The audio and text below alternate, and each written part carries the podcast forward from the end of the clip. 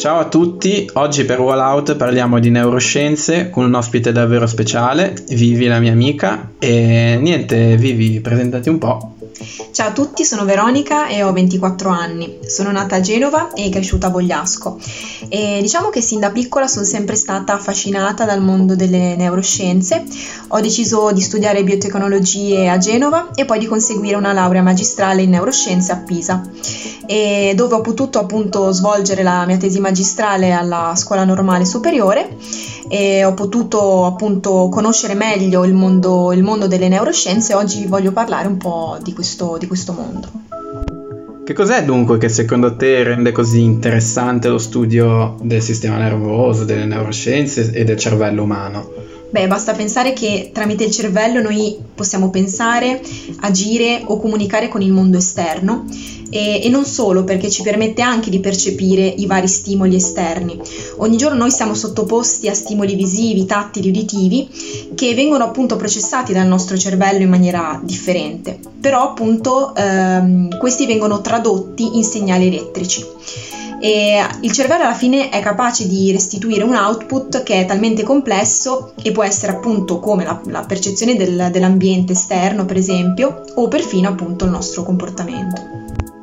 Beh, sembra davvero affascinante, ma parliamo un po' delle basi, cerchiamo di eh, spiegare un po' meglio per i nostri lettori che non sono del campo. Sì, certo. Allora, intanto bisogna dire che il cervello è formato da un insieme di cellule chiamate neuroni e sono miliardi all'interno del cervello. Sono loro proprio i protagonisti che sono coinvolti nella trasmissione del segnale elettrico. E possono essere di due tipi in particolare, abbiamo gli eccitatori e gli inibitori. E gli inibitori in particolare hanno la funzione proprio di modulare la risposta dei neuroni eccitatori e in questo modo appunto si ha una risposta diciamo più controllata. Il fatto che i neuroni riescano a comunicare tra di loro sembra una cosa davvero unica, ma esattamente come fanno a comunicare tra di loro? Allora, eh, un discorso un po' complesso. Eh, vorrei parlar- parlarne prevalentemente da un punto di vista biofisico, perché credo sia importante parlare delle varie componenti elettriche che eh, intervengono appunto in questa trasmissione. E, ehm, diciamo che il singolo neurone e le sue componenti elettriche si possono paragonare a quelle di un, di un semplice circuito RC. Che cosa intendi esattamente per un circuito RC? Eh, allora, un circuito RC è un circuito fondamentale formato da un resistore, da un capacitore, da un appunto condensatore e per fare un esempio banale, un esempio elementare, potrei dire che eh, una semplice lampadina è appunto un circuito RC e, e, possiamo dire che il neurone ha proprio le stesse componenti biologiche eh, della lampadina all'interno appunto della, all'interno del cervello. E quindi, cioè, per strutture biologiche, che cosa intendi? Allora, intendo che la membrana plasmatica da cui eh, appunto è formato il neurone separa l'ambiente extracellulare da quello intracellulare e questa viene definita il condensatore perché è diciamo quella che eh, ha la capacità eh, di contenere le cariche e di dividerle. E sulla superficie poi della, mem- della, membrana ci sono dei canali, eh, mi piace diciamo paragonarli a delle gallerie in termini appunto più metaforici e mm, appunto questi canali attraversano un lato e l'altro della membrana e sono i, diciamo, i resistori e i conduttori a seconda della, dell'apertura o della chiusura. Ma che cosa passa esattamente attraverso questi canali? Beh, all'interno del nostro cervello ci sono eh, una vasta quantità di ioni, eh, il sodio, il potassio e il cloro, per esempio, e ognuno di essi ha una carica elettrica, il sodio e il potassio positiva e il cloro negativa. E ehm, diciamo che eh, in questo caso entrano un po' in gioco eh, le ultime componenti del circuito, sono appunto la forza elettromotrice chimica ed, e quella elettrica. Quindi il, il gradiente chimico eh, favorisce lo spostamento di questi ioni dentro o fuori il neurone e quello elettrico anche, quindi entrambi hanno diciamo la stessa, la stessa funzionalità. E, e questo appunto può modificare quello che viene definita la differenza di potenziale elettrico del neurone cos'è questa differenza di potenziale elettrico e perché è così importante?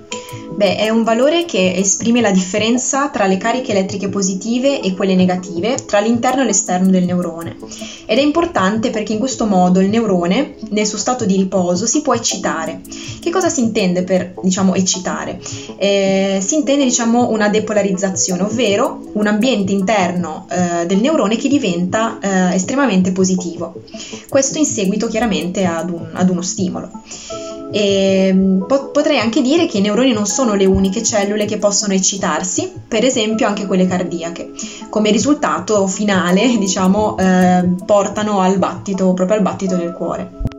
Entriamo adesso proprio nel tecnico, non ce ne vogliono i nostri ascoltatori. Che cosa succede quindi di preciso dopo uno stimolo?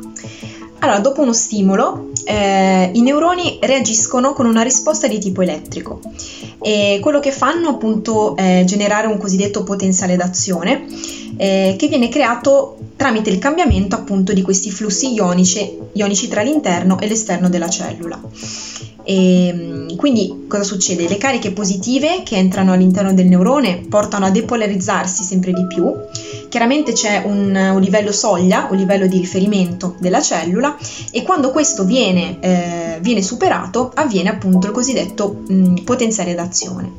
Questo diciamo viaggia, viene trasmesso lungo il neurone fino ad arrivare al terminale presinaptico, ehm, che è appunto un, un, evento molto importante, questo perché permette proprio la, la liberazione di una molecola eh, chiamata neurotrasmettitore.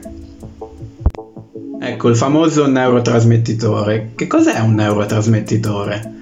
Allora, il neurotrasmettitore, come dicevo prima, è una molecola chimica e la diciamo paragono spesso ad una sorta di messaggero che va da un neurone all'altro portando con sé appunto una, una difficile funzione, che è quella di attivare una cascata di risposte da parte appunto del neurone che lo riceverà. E come fa ad essere riconosciuto? Questo tramite eh, delle strutture proteiche eh, sulla membrana del neurone che riceve il neurotrasmettitore che vengono chiamati appunto recettori. Cosa sono e che cosa fanno dunque questi neurotrasmettitori? Cioè in realtà cosa sono un po' ce l'hai già spiegato, ma soprattutto eh, come agiscono? Certo, allora diciamo che agiscono andando ad attivare o a inibire la cellula a seconda appunto della, della loro funzione. E ci sono appunto differenti tipologie di neurotrasmettitori, eh, tra i più famosi ci sono sicuramente la serotonina e la, e la dopamina. Ecco, per esempio la serotonina. Tutti noi abbiamo sentito dire, uno dei luoghi comuni eh, più noti è quello che la serotonina è un neurotrasmettitore, cosiddetto neurotrasmettitore della felicità. Ecco, che cosa ci puoi dire per esempio di questa cosa?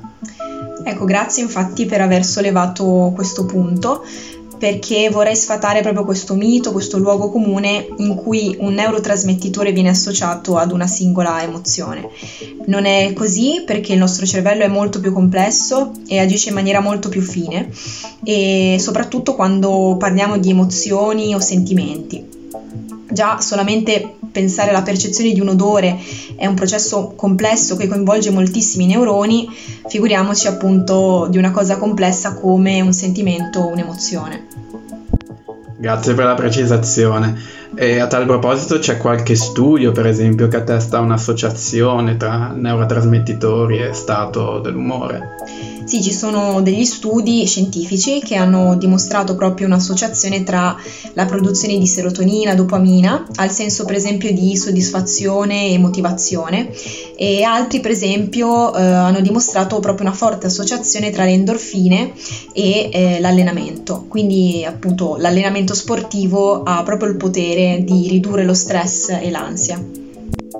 Beh, allora grazie per questo piccolo tuffo questo piccolo assaggio di, delle neuroscienze che oltre ad essere un argomento interessante, sicuramente anche un tema molto vasto, veramente un mare magno e sarebbe figo in futuro magari saperne anche di più.